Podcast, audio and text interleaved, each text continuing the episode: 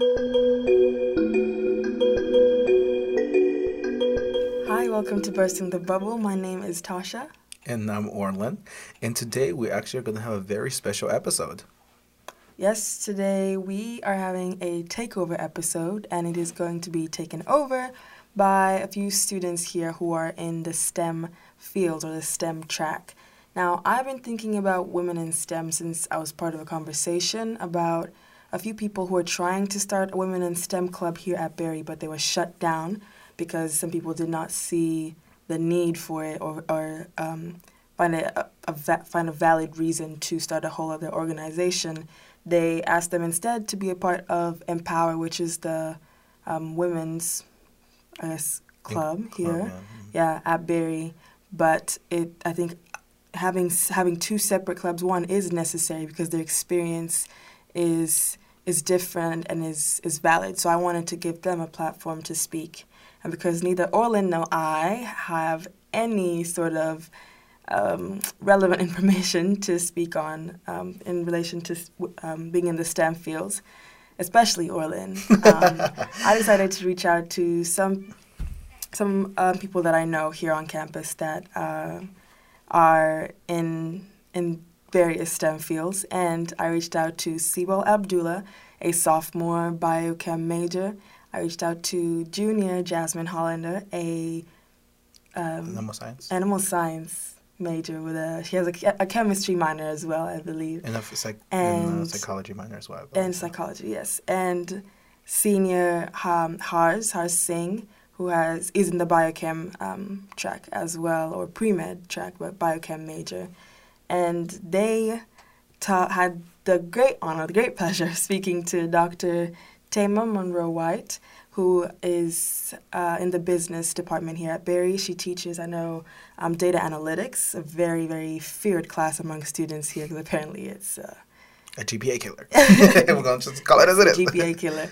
And they had um, just very candid conversation about their experiences as women of color, actually, in the STEM field. So, And I feel that I, I feel like this is a very important um, episode just because um, you know Berry's talking about diversity and inclusion, right? And I think like what their experiences will um, really exemplify is like the diversity and inclusion aspect of this, right? Um, how um, for those individuals who found that it's not important for them to have their own separate branch of women in STEM because they just bunch them with empowerment. It just kind of goes to exemplify why it's even more needed, right? Yeah, and yeah. so, um, like Tasha mentioned, we don't have um, Tasha and I don't really have that experience in STEM. I dabble as a math minor, but you know, Barely. Barely. but also I I don't want to I don't want to pursue mathematics, right? Like it's not something to do. I use it rather than a tool to you know to help me with my social sciences. But these are these are very um, these are four powerful women. Um, these are three of them are pursuing very you know very um, fields that relate a lot into like doctors and you know um, veterinary school and so um, it's it's really interesting to hear their experiences specifically given that um, Berry's a predominantly white institution. so without further ado, Here's the episode. Enjoy. Identity is intersectional. Our identities, me, Jasmine, Hars, go beyond just that we are women. We are women of color, specifically women of color in the STEM field at a predominantly white institution.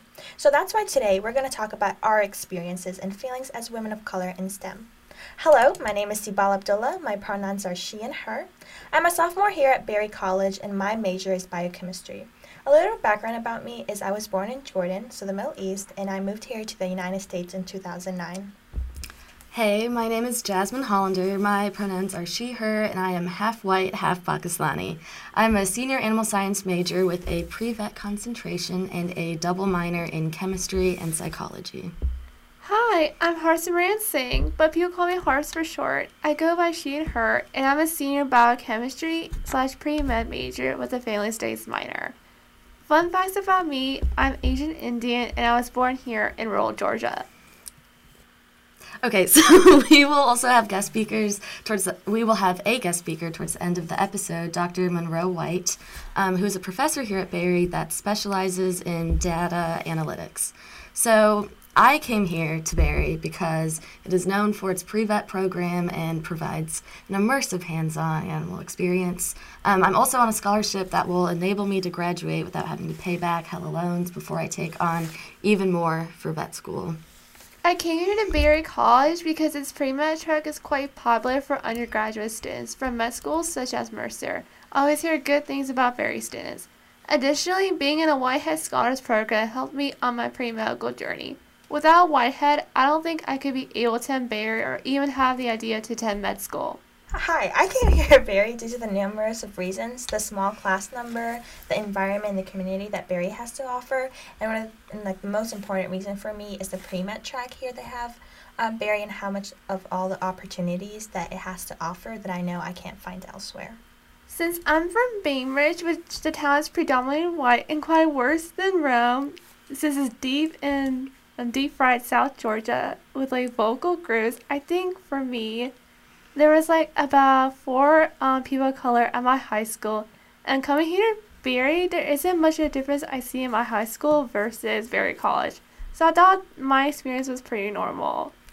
Versus Jasmine and I, we both actually went to the same high school in Atlanta, and it was definitely a very diverse school versus coming here to Berry, which in my experience, um, coming here was not very welcoming at all when I would introduce myself as being from the Middle East or that I am a Muslim, I feel like they become uneasy and they just start to have a blank face on them seeing the, seeing me as a threat as a terrorist this is something that not only have i experienced with like the student body but as well with parents and faculty yeah, coming to this school was definitely a culture shock or lack thereof. Um, we attended a high school with a wide range of identities and cultures represented both in the faculty and in the students. Um, Berry, however, is 80% white, and sometimes I literally feel like I'm regressing here, um, as my experience have become very whitewashed and monotonous. Not only that, but the few people of color that do attend the school frequently don't even have like they are just trying to get through school and graduate they don't have any sort of pride and i mean i know i don't in attending this school and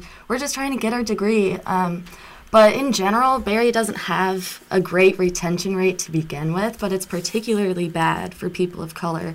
I mean, just my freshman year alone, I knew of at least five people that transferred out just trying to get away from here. Um, but as you can imagine, at this school, that is 80% white. Um, us three, we are frequently the only brown girls in our classes. For many people here, we are the first brown girl- girls they've even actually interacted with. Um, so I was raised Muslim and frequently feel the pressure to make sure that my heritage is being represented correctly by white professors and other white students. Um, many students here just grew up extremely sheltered, and I can't really fault them for that.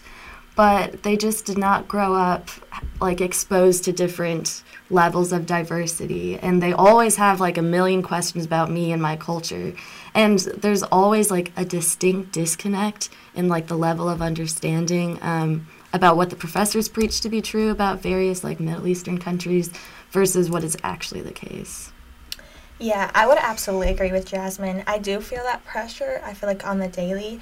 Um, in the beginning with most of my white friends that I became friends with, um, it was always like the same questions like, oh, were women actually oppressed? Or why do you not wear the hijab? Or like, what does your dad even think about it? And for me, I do feel like it's my responsibility to be like, oh, like, no, we're not oppressed. Or that's just that's just a lot of stereotypes and things that you see on uh, media that kind of puts our culture and my religion in this negative tone. Mm-hmm. And for me, it's like, I do feel that responsibility. However, there are times where it's like, I feel like I have to explain myself and my culture and why I believe in it. And I feel like, in that terms, it's like, I don't need to do that. And especially when somebody's like interrogating me versus like wanting to understand me and like how, like my upbringings. And for me, here with like Berry, there are students who actually are inter- interested versus I think the other half is just more like they're questioning me and kind of like I feel like it's degrading me as like a woman and like yeah. my background. I usually don't mind educating other people. It's just at some point, you know, you got to do your own research and it's not up to me to make sure that you're educated, you know. Exactly.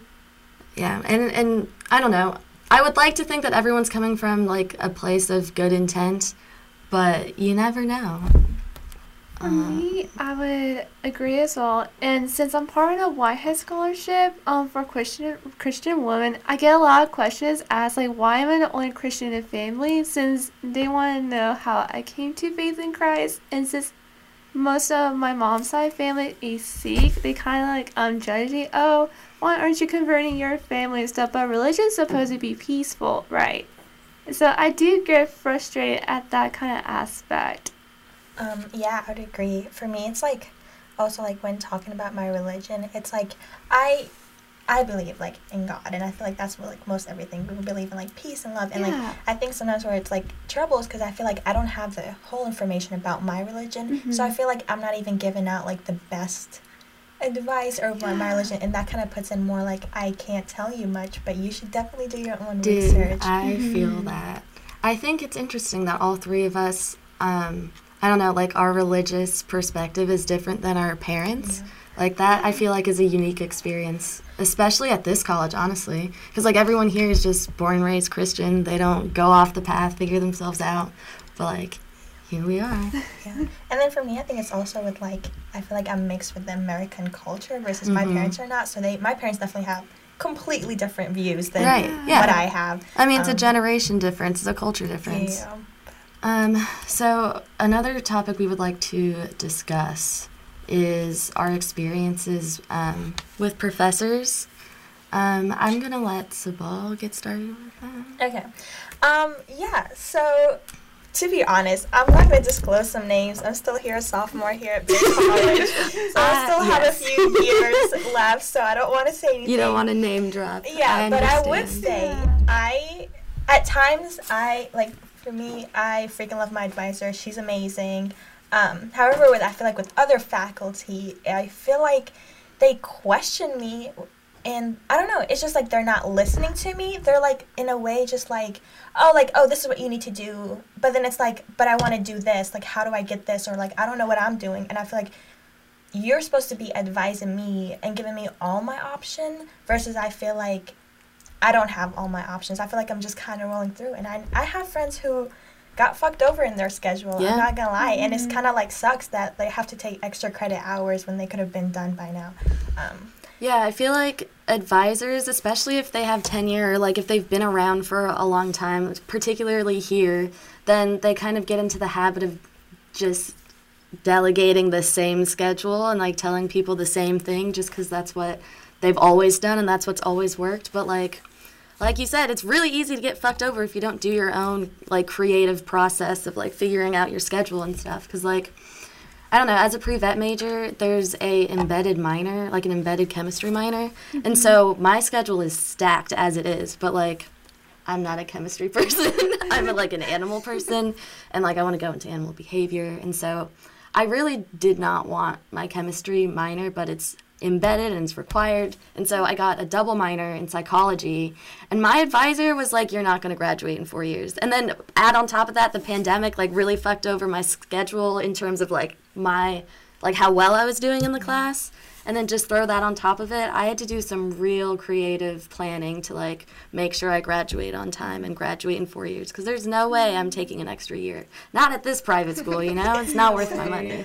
um, yeah, for me, I do feel like I do feel alone at like most times here at Berry. It's like I feel like I have to go through things by myself, and I kind of get it. Like you're in college, you need to be independent now, kind of. Yeah, but it's a small school. Yeah, They're supposed yeah. to be there for That's us. true. Yeah, they're but- supposed to And it sucks that they're not. Yeah. Yeah.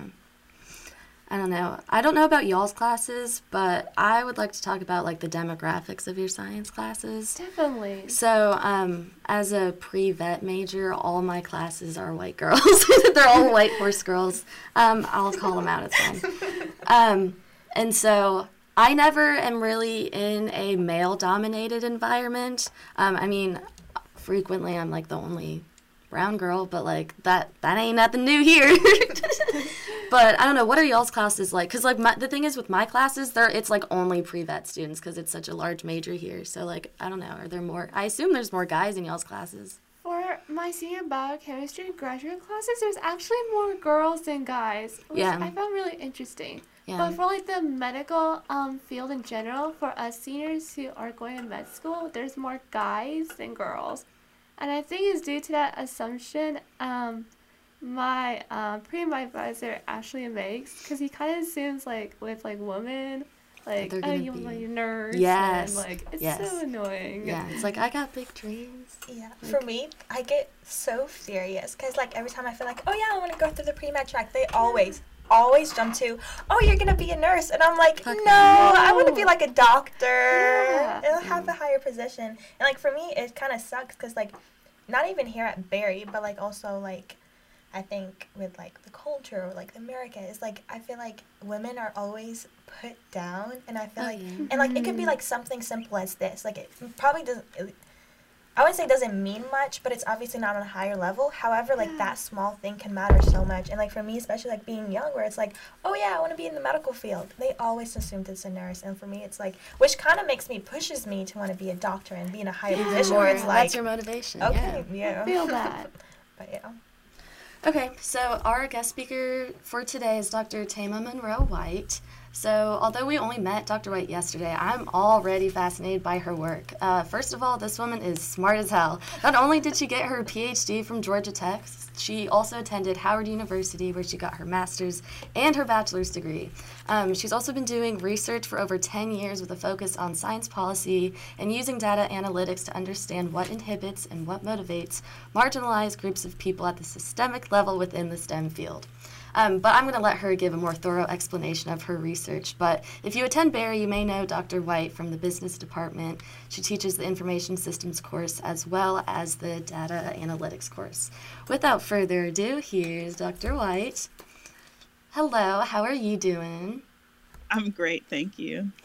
Um, so really quick, do you want to give us like a pre a brief overview of your research endeavors? Sure. So, um, currently, I have a couple of projects that I'm actively working on. Um, one is uh, relates to women of color in STEM or tech entrepreneurship.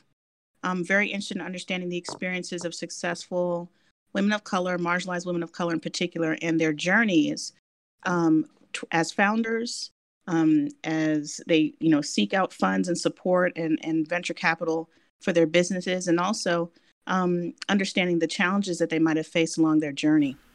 Right. So Um, so that's one of them. okay, uh, another- the other one? Another project that I'm working on um, has to do with diversifying data science fields um, and getting more um, women and students of color involved in data science, broadly speaking. Um, so I'm happy to talk about either both of those or. Um, Yeah, so any for additional- that for that second study, what have you found? Has there been like any concrete things that are encouraging more women of color to get involved in STEM?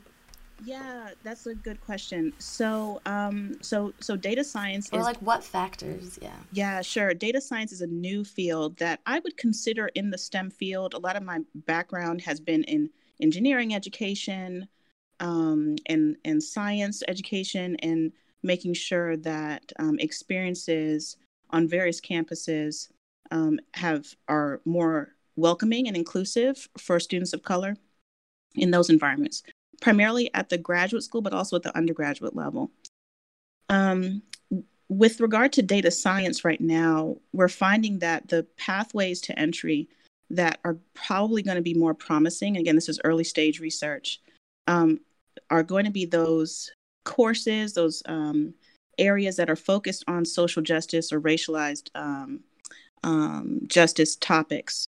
What that means is um, students of color in particular are motivated by issues that affect them, right? And so it there's a lot going on, as we now know there are a lot of situations that are getting a lot of attention. This happens every, you know, there's always something, right, that grabs the heart and mind. That is inspiring enough to say, okay, maybe I'm not the best math student. Maybe I'm not the best, you know, calculus or whatever, or it's not my favorite subject. Um, but you know what? I care enough about this topic that I'm willing to push through and persist um, in a you know and get through this particular segment of math that might matter for data science Yeah. Okay, so are you saying that like regardless of what the subject of the social justice based class is, it that alone is enough to or not alone, but like that is a major motivating factor for women of color to pursue like a STEM field major anyway? You know, we don't know yet. That's the hypothesis Okay. we're testing. Um, and so there's Oh, okay. evidence to suggest that we our real evidence right now is coming from professional fields um, and graduate education, where we're um, looking at the drivers and motivators of um, students who've come out of these disciplines, not just data science. This is STEM broadly, primarily engineering and computer science. My hope is to be able to apply it to data science. Um, but that we're seeing that they are motivated by factors that are different than that of um, their their white peers, right? So same program, same conditions, but what inspires them and what uh, is linking to their activity relates to this justice um, and racialized justice orientation in particular. So, how would those factors differ between people of color and white people? Well, again, we suspect we don't have any real causal whys yet, um, but what we suspect is that it has to do with the personal experiences, right? So, one of the things that we know is that students of color are more likely to experience um, racism or microaggression, um, you know, explicit or ex or implicit um, bias in their academic journeys. Because of that, um, this sensitizes them in a way right to these experiences and they're motivated to address them so that others don't have to go through the same right so again this is strokes don't don't you know the, again this is still under investigation but that's what we're hypothesizing is that by own experiences um, and being attuned to them um, at some point right? Sometimes you're not aware of them in the moment but afterwards as you reflect and maybe you connect with others who've talked about their experiences you find that you've had an experience yourself and that's what motivates you to say you know what? I'm passionate about this topic right? And i want to do more and i want to help.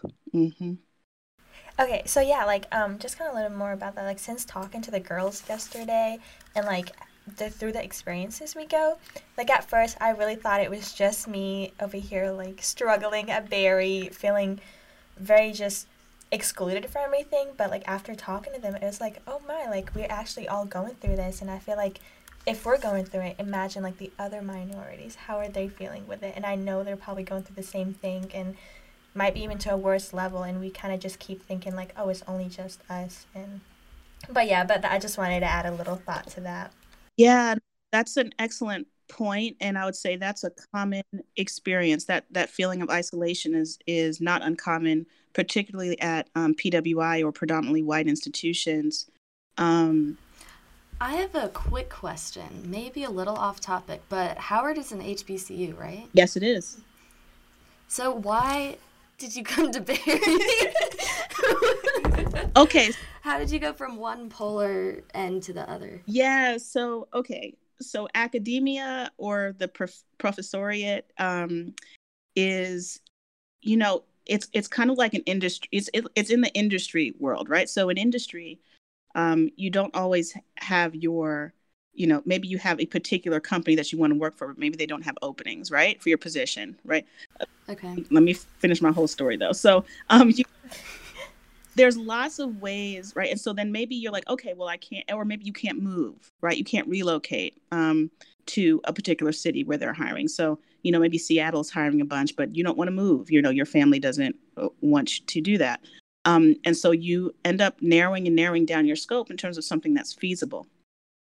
I did not um, get my PhD and immediately go into academia, meaning I didn't become a professor as soon as I graduated with my PhD. I went um, into industry. And where I worked was at a consulting firm, which required a lot of travel. Um, and then I got another job as director of a research and evaluation department at a nonprofit that focused on um, entrepreneurship and, and tech entrepreneurship in particular.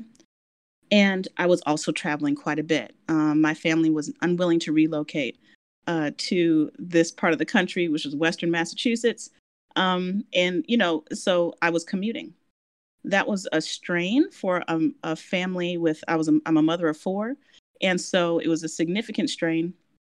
And my husband was um, doing his best, uh, but I was gone a lot of the time. So because of that, um, I decided to settle in Atlanta and not go very far. I said, I'm going to stay put in the Atlanta area, and I'm going to look and see what's available.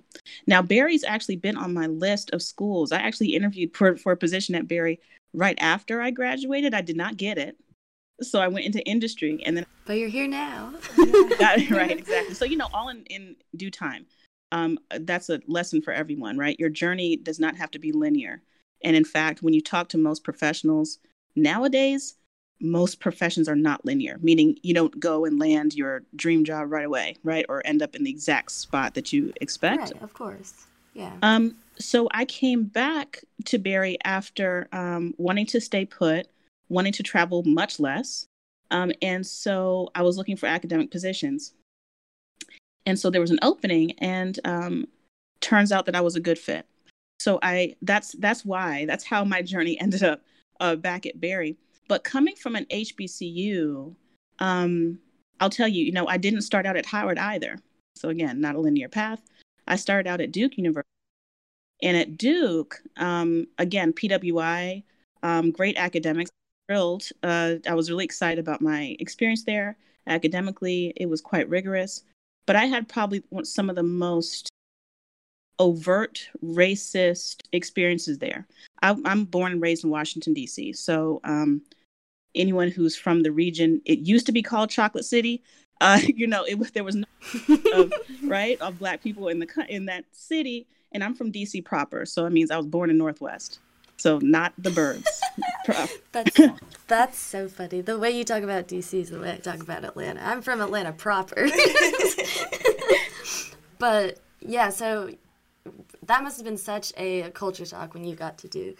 Was it, and was that part of the reason you left? Yeah, so exactly. And it wasn't just the culture shock because I had already gone, um, you know, my high school was predominantly white as well. But I think the Duke climate at the time, there was a lot of protesting that I was a part of. Um, and I was pretty much exhausted.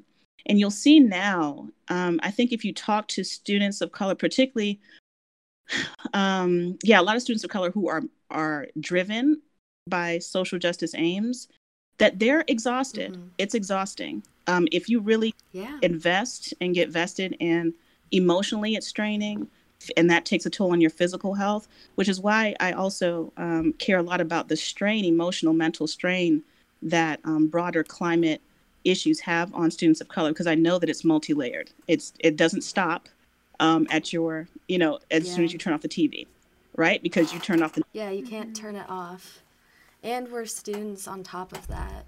Right. I mean, I know students on this campus are, I mean, as you're probably well aware, we're still, it's an uphill battle fighting the administration trying to get, um, like, just anything done, anything to support people of color here. But um, that kind of brings me to my next question for you. So, do you want to explain really quick about? Actually, I think Sebal's going to explain really quick about uh, this thing Berry has called the culture of belonging, which we have mixed feelings about. But um, anyway.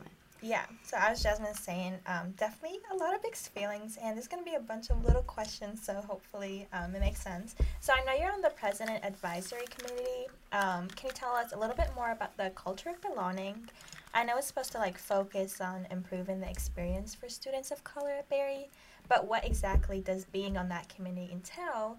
And I think this is kind of one of my favorite questions. Did you choose to join it or were you just picked because you're a person of color?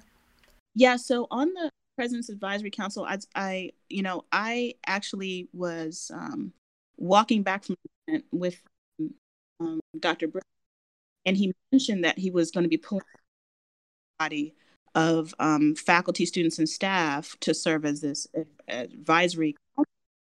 Um, and he said, "Look, you know, I know that you're super busy, and I know that you're a professor, and I, you know that this not basically maybe the best use of your time, you know, so, quote unquote, because again, as assistant professors, your task is to publish and teach well, right? Um, so."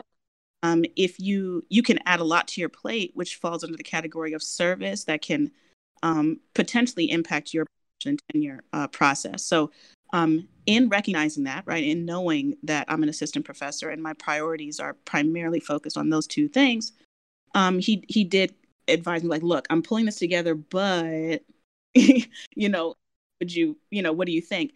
And i actually told him that i would be offended if i wasn't selected. Um as you should be. My story is unique i guess in that way. Um so no i wasn't um i didn't feel pressure you know to to join in any way i i actually could have probably spent more time thinking about it but in the moment i felt that was my my reaction and it's because i re you know i study these topics and so um, I was very interested in bringing a um, evidence-based lens to the discussion. Um, so so far so good. I've been pleased with that. Um, I, I know you had other questions. Um, I think one pertaining to. Can you articulate that question again and about the the committee itself? Are you referring to like the purpose of the committee? Okay, sure, sure. So, Okay. sure. So the purpose of the committee, there's there's if you believe it or not, it's almost like a network style structure. So there's this, um, I'm not going to know the exact number, but probably about 16 or so individuals who are part of the President's Advisory Council, and it consists of students, staff, and faculty in equal number. Um, and from there, there are these subcommittees. And so there's so many subcommittees around campus doing this work and uh, doing work related to diversity, equity, inclusion. Um, and those are kind of the three the three phrases the three words that you hear a lot um, one of the things that's been important um, for the president's advisory council and the um, the subcommittees has been um, one of the subcommittees in particular has been standing up a website that articulates Berry's anti-racist um, inclusive commitment right commitment to inclusion and commitment to um, making sure that marginalized students feel welcome and safe on campus. Um, so, yeah. I have a question about that. So, I love the idea of being articulate in our goals and in our like what the school is supposed to represent. But how do you feel in terms of like concrete things that have been done to like that are not just saving face, that are not just like a a facade for the public to think that Berry's anti-racist. Yeah, this is good. And and let me be clear, you know, by no means do I speak for everyone on the council, nor do I speak for the president. Um, right, of course. Yeah, but I will say um, that because and and I've been probably the most valuable part of the committee because we've had students, um, student activists, in fact, who are a part of the um, committee they have done an excellent job making sure that the president and um, faculty, you know, in in all ultimately, um, you know, we're beholden to the students. You know, faculty are here to educate students. The administration is here all because um, are here. Otherwise, we would have no purpose, right? um, so that's a powerful position to be in. And some of the concrete just the concrete measures. Um, thing that we've been focused on quite heavily recently has been a very clear, transparent, and um, easy process for students or or others to voice um, concerns. Right? If there's an issue that's taken place in the classroom, if there's an issue that's taken place outside the classroom, right, anywhere on campus, if there's been um, an explicit act of of racial um, aggression or um, is something inappropriate, you can share it. And making that clear, the website is also a way to do that. Um, we've done a lot of work um, crosswalking, comparing our site, not just our site, our curriculum, our everything. We've been doing a lot of work comparing to other um, peer and aspirant institutions. And Berry's way behind. Berry's way. Oh, yes. And so, because that's compelling, um, and I want to shout out um, Noah and Julia um, and Alex as well. Hell yeah. But they forefront of this movement here on, at Berry. Say again. For sure. Oh, those two are at the forefront of the movement here at Berry. That's yes, and because we love them. Yes, and because they've been so vocal, they've done a great job saying, "Look, if you just look at you know some you name another institution, their website is clear, right? And just in terms of recruitment from recruitment standpoint, because Berry does want to get more students of color and um, and increase the diversity on campus, but you can't do that if you're not projecting that there's a lot of effort going on, there's a lot of change happening, and it's not um, the same institution it was X hundred years ago. you know? So, one concern I have in terms of change on campus, um, I like that you said that faculty and staff are here to support the students and like are here to like be there for them. But at the end of the day, students are transient and we're only here for four years. And so I think a lot of the responsibility actually ends up falling onto faculty and staff to like hold the higher ups accountable and like making sure that they're not just doing it for a couple years and then the like like I mean Noah and Julia are good examples. Like they're graduating within the next year. Pretty sure Noah's graduating early and Julia's on her way out now. But like who is it going to be when they're gone? I feel like there needs to be a um, like I feel like the faculty need to I don't know I don't know I feel like they need to step up a bit. No offense, love what you're doing. Don't get me wrong, but absolutely right. And and I'll say um, because there are lots of things that I could highlight. Let me just highlight this. Um, so Provost came and spoke to our committee the other week and has really set down some very concrete hiring practices to ensure that there's a diverse pool, demographically diverse pool, um, any new faculty um, and staff hires. Um, she, pro- I'm sure she can give you a lot more detail, but one of the things that I also am championing is yes, we need more um, faculty of color on campus, period. Just period. Full stop. Yes. I was the. I, I think I'm. I might still be the only black female tenure track faculty um, at Berry.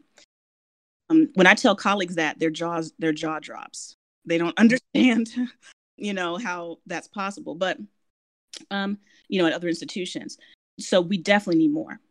Uh, the other thing is getting faculty, um, and and I'm picking on faculty a little bit because that's my lane, but faculty who actually study diversity, equity, inclusions topics, faculty that study um, racial justice, social justice, get faculty that study these topics so that they can be more informed contributors to this this next phase of of of Berry is how I'm I think about it, um, so that we can teach the courses, we can um, have the CE credits, we can have the dialogue in ways that are helping to bring Berry into what the world is like, right? Because when you graduate from, as they call it, right, we call it the Berry bubble graduate and you have to go into the melting pot, um, you should not be shot in shock and awe of what you see, right? Our job is to prepare you for the reality of what's out there. And the reality is um, much more diverse and unfortunately, you know, much messier, um, and for unfortunate or fortunate, right?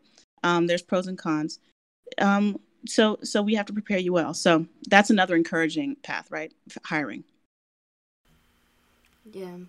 What are your thoughts on um, hiring people of color into a into an organization, into a uh, like I don't know institution that is predominantly white, and now they're just stuck there again, like feeling the burden of being the token person of color. Like, how do we go around that and like motivate people of color to come to this school when it's as white as it is? I guess oh, is what I'm trying to say community. That's the only way. You have to find, you have to create community. So, um, you know, student organizations. So again, when I was at Duke, I was a part of, gosh, dance. I was part of Dance Black. That's when I, I was a dancer. Um, part uh, the Black Student uh, Union. I was a, yeah. I mean, there we had fraternities, you know, and sororities on campus as well. Black fraternities and sororities on campus, and so um, I would align myself with them. I didn't pledge, but I aligned. You have to um, and so this is this is critical and is also something that we want to make sure um, those organizations are supported, right? So that they can continue to provide the services, the the means and um, and networks of support um, for students to take advantage of. So that's critical. I mean, there's no, I, I know, I don't know of other ways, but I know that that's one way. Um, that's one way that you can do it. Um, and from the top down support for those organizations. Yeah. Dr. White, thank you for taking time to answer our questions. Sure. We really appreciate that. Sure. And thank you guys for tuning in to Bursting the Bubble podcast. We hope this helped you lots and you're well educated. Have a great day. Goodbye.